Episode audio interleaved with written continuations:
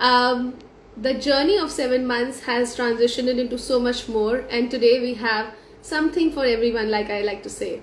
Um, if you want to borrow books, we have it here. If you want to just keep your books to yourself, please feel free to just talk about books, share reviews, ask for recommendations, talk about what you love to read.